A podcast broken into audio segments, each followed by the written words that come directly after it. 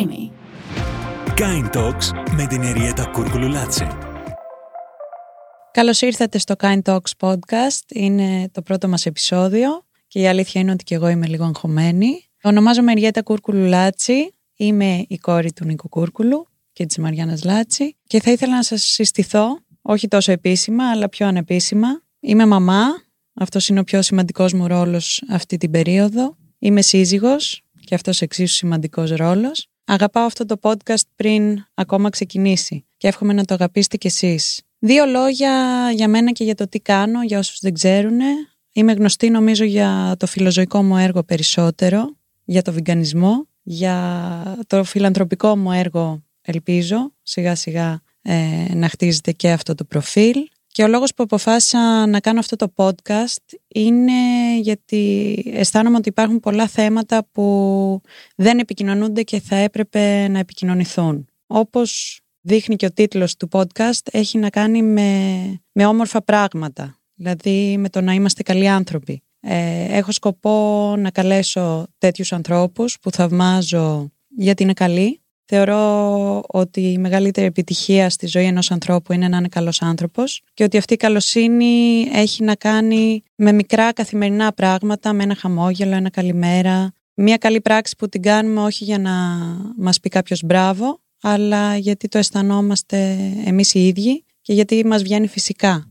Στην Ελλάδα μεγαλώνουμε σε μια κοινωνία η οποία έχει την τάση να μας παροτρύνει να μην ανακατευόμαστε. Και πολλές φορές ακούμε μην ανακατεύεσαι, δεν είναι δουλειά σου, ε, ο καθένας να ασχολείται με τα δικά του και στο τέλος καταλήγουμε να ανακατευόμαστε σε πράγματα τα οποία είναι ανούσια να ανακατευτούμε στο κουτσομπολιό, στο ποιος είναι εγκόμενος πιανής, ε, στο τι κάνει ο καθένας στο κρεβάτι του, σε πράγματα που πραγματικά δεν θα έπρεπε να ανακατευόμαστε και σε αυτά που πρέπει, οφείλουμε να ανακατευτούμε, έχουμε αυτή την ωραία δικαιολογία. Δεν ανακατεύομαι. Γιατί έτσι έχω μάθει να κάνω. Εγώ είμαι εδώ για να παρακινήσω τον κόσμο να αρχίσει να ανακατεύεται. Να ανακατεύεται όπου υπάρχει αδικία, να ανακατεύεται όπου νομίζει ότι κάτι θα έπρεπε να γίνεται αλλιώς, να ανακατεύεται για αυτούς που δεν μπορούν να υπερασπιστούν τον εαυτό τους και να αφήσουμε το στίγμα μας στον κόσμο γιατί στην τελική γι' αυτό θεωρώ ότι έχουμε έρθει εδώ.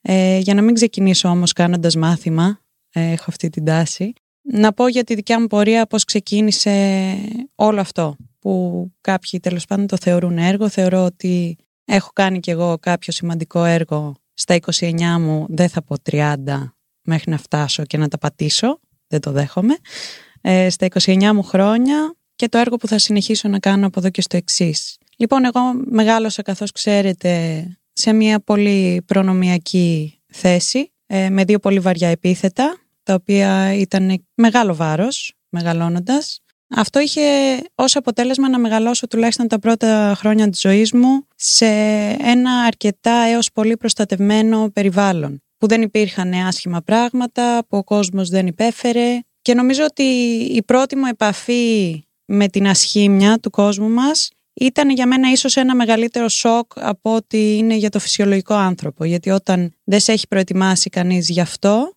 ε, είναι πολύ πιο δύσκολο να το διαχειριστείς. Οπότε η δική μου τέτοια πρώτη επαφή με την ασχήμια του κόσμου ήρθε, θυμάμαι ακόμα, Μία μέρα που γυρνούσα, δεν θυμάμαι καλά αν ήταν από τον υπηαγωγείο ή από το σχολείο και αντίκρισα ένα, ένα σκοτωμένο σκύλο στη, στην άκρη του δρόμου, στην Εθνική Οδό.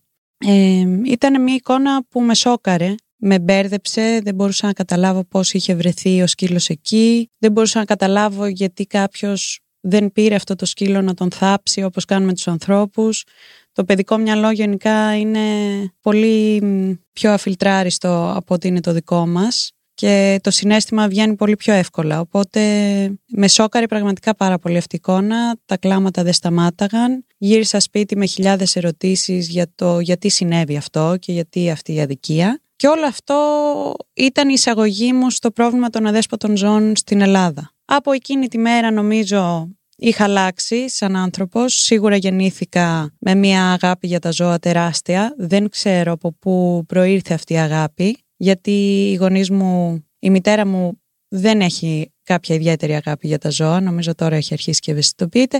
Ο πατέρας μου είχε αγάπη για τα ζώα, αλλά ήταν αυτή η αγάπη του παλιού καιρού που ήταν ότι ο σκύλος είναι για έξω από το σπίτι. Σίγουρα δεν φύλαγε τα σκυλιά του, σίγουρα δεν τα βάζε μέσα στον καναπέ. Οπότε εγώ θα την έλεγα έμφυτη αυτή την αγάπη. Ήταν κάτι τελείως δικό μου και είναι και ο λόγος που πιστεύω ότι έχω έρθει σε αυτόν τον κόσμο γι' αυτό. Πιστεύω ότι κάποια πράγματα είναι προκαθορισμένα και ένα από αυτά για μένα ήταν αυτή η αγάπη. Από τότε λοιπόν άρχισα να προβληματίζομαι πάρα πολύ για το θέμα των αδέσποτων. Άρχισα να μαζεύω πολλά πολλά ζώα στο σπίτι μου προς έκπληξη και στενοχώρια των, των γονιών μου και κάπως έτσι έφτασα γύρω στα 10-11 χρονών να ιδρύω σε εισαγωγικά το πρώτο μου καταφύγιο μέσα στο σπίτι που λεγόταν Κοπρίτιον. Όλο αυτό διήρκησε για λίγο, μετά δεν τραβούσε άλλο και κάποια χρόνια αργότερα μου έκανε μια συζήτηση η μητέρα μου και μου είπε ότι θεωρούσε πια ότι έπρεπε να πάρει μια πιο οργανωμένη δομή όλη αυτή η προσπάθεια και να δούμε μαζί πώς θα το κάνουμε.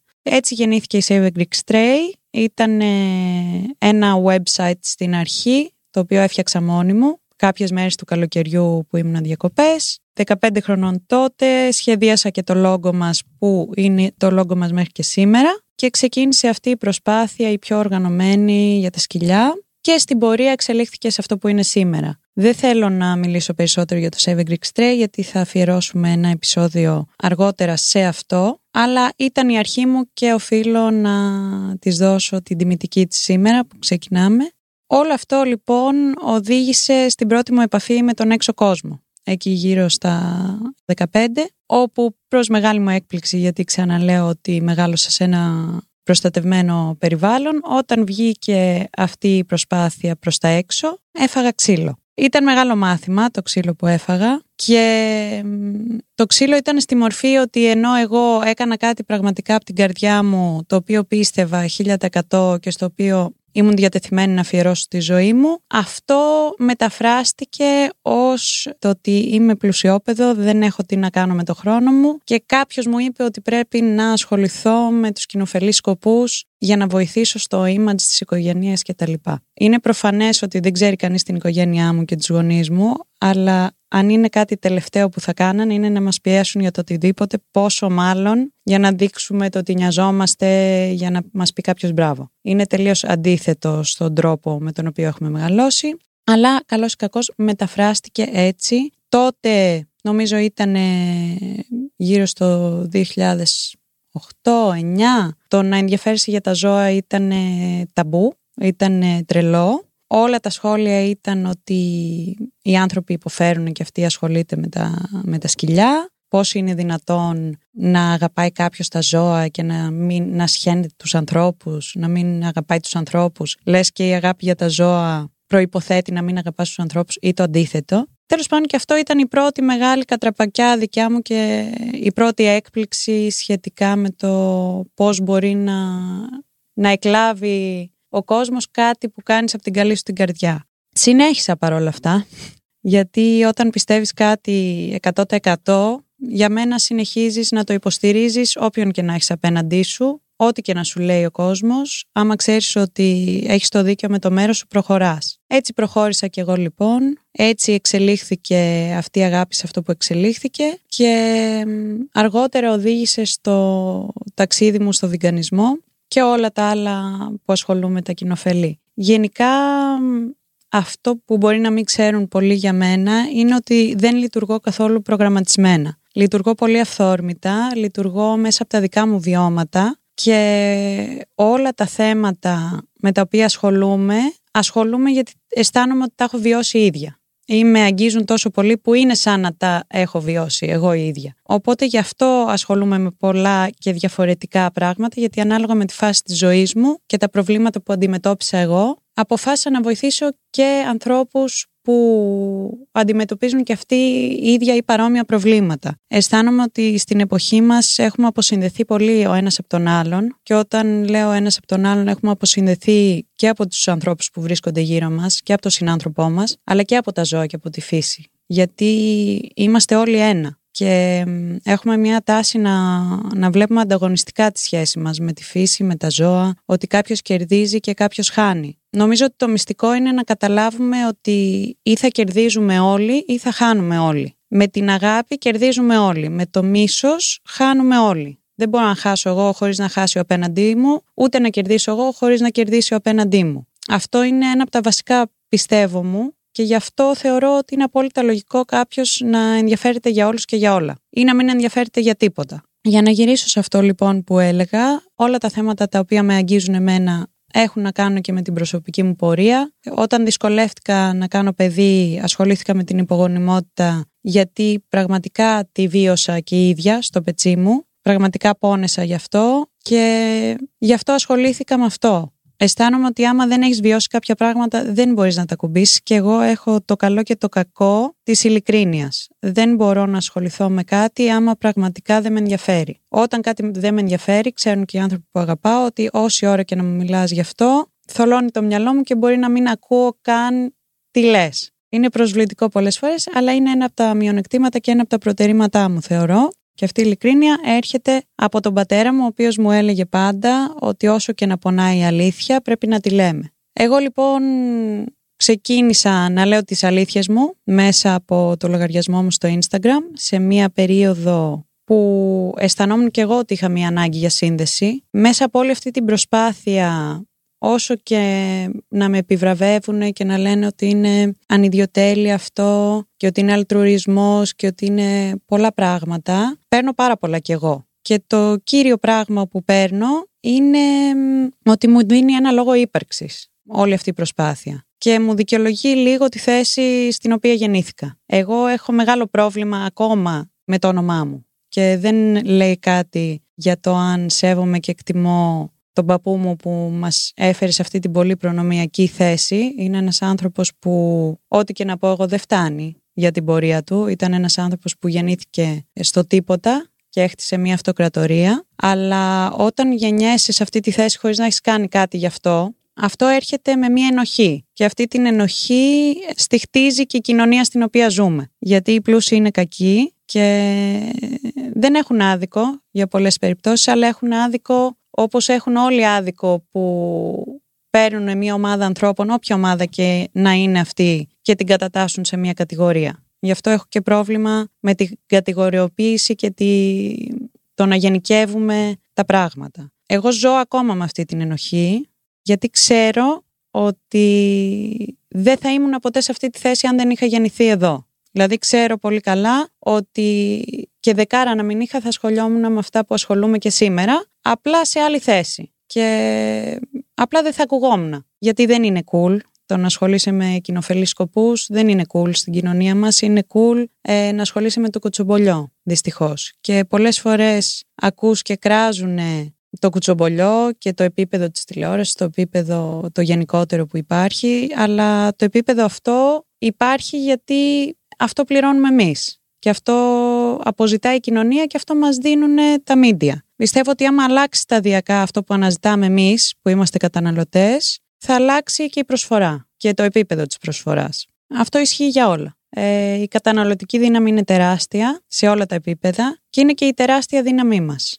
Μέσα από τις επιλογές που κάνουμε καθημερινά δεν είμαστε αδύναμοι, είμαστε πολύ δυνατοί, επηρεάζουμε τα πάντα και όλους γύρω μας και άμα χρησιμοποιήσουμε αυτή την καταναλωτική μας δύναμη για καλό, τότε αυτό το καλό θα έρθει. Θεωρώ λοιπόν ότι όταν γεννιέσαι σε μια θέση ισχύως, παραπάνω βασικά όταν γεννιέσαι σε μια θέση ισχύως, έχεις ένα χρέος απέναντι στον κόσμο μας και σε αυτούς που έχουν ανάγκη, είτε είναι ζώα, είτε είναι άνθρωποι, είτε είναι το περιβάλλον, να κάνεις κάτι γι' αυτό, να χρησιμοποιήσεις τη δύναμή σου για καλό. Προσπαθώ λοιπόν να διορθώσω αυτό το conflict που έχω με την οικονομική μου ευχέρεια, χρησιμοποιώντας την για να ακουστούν άνθρωποι και ψυχές, γιατί και τα ζώα είναι ψυχές, που δεν θα ακουγόντουσαν αλλιώς.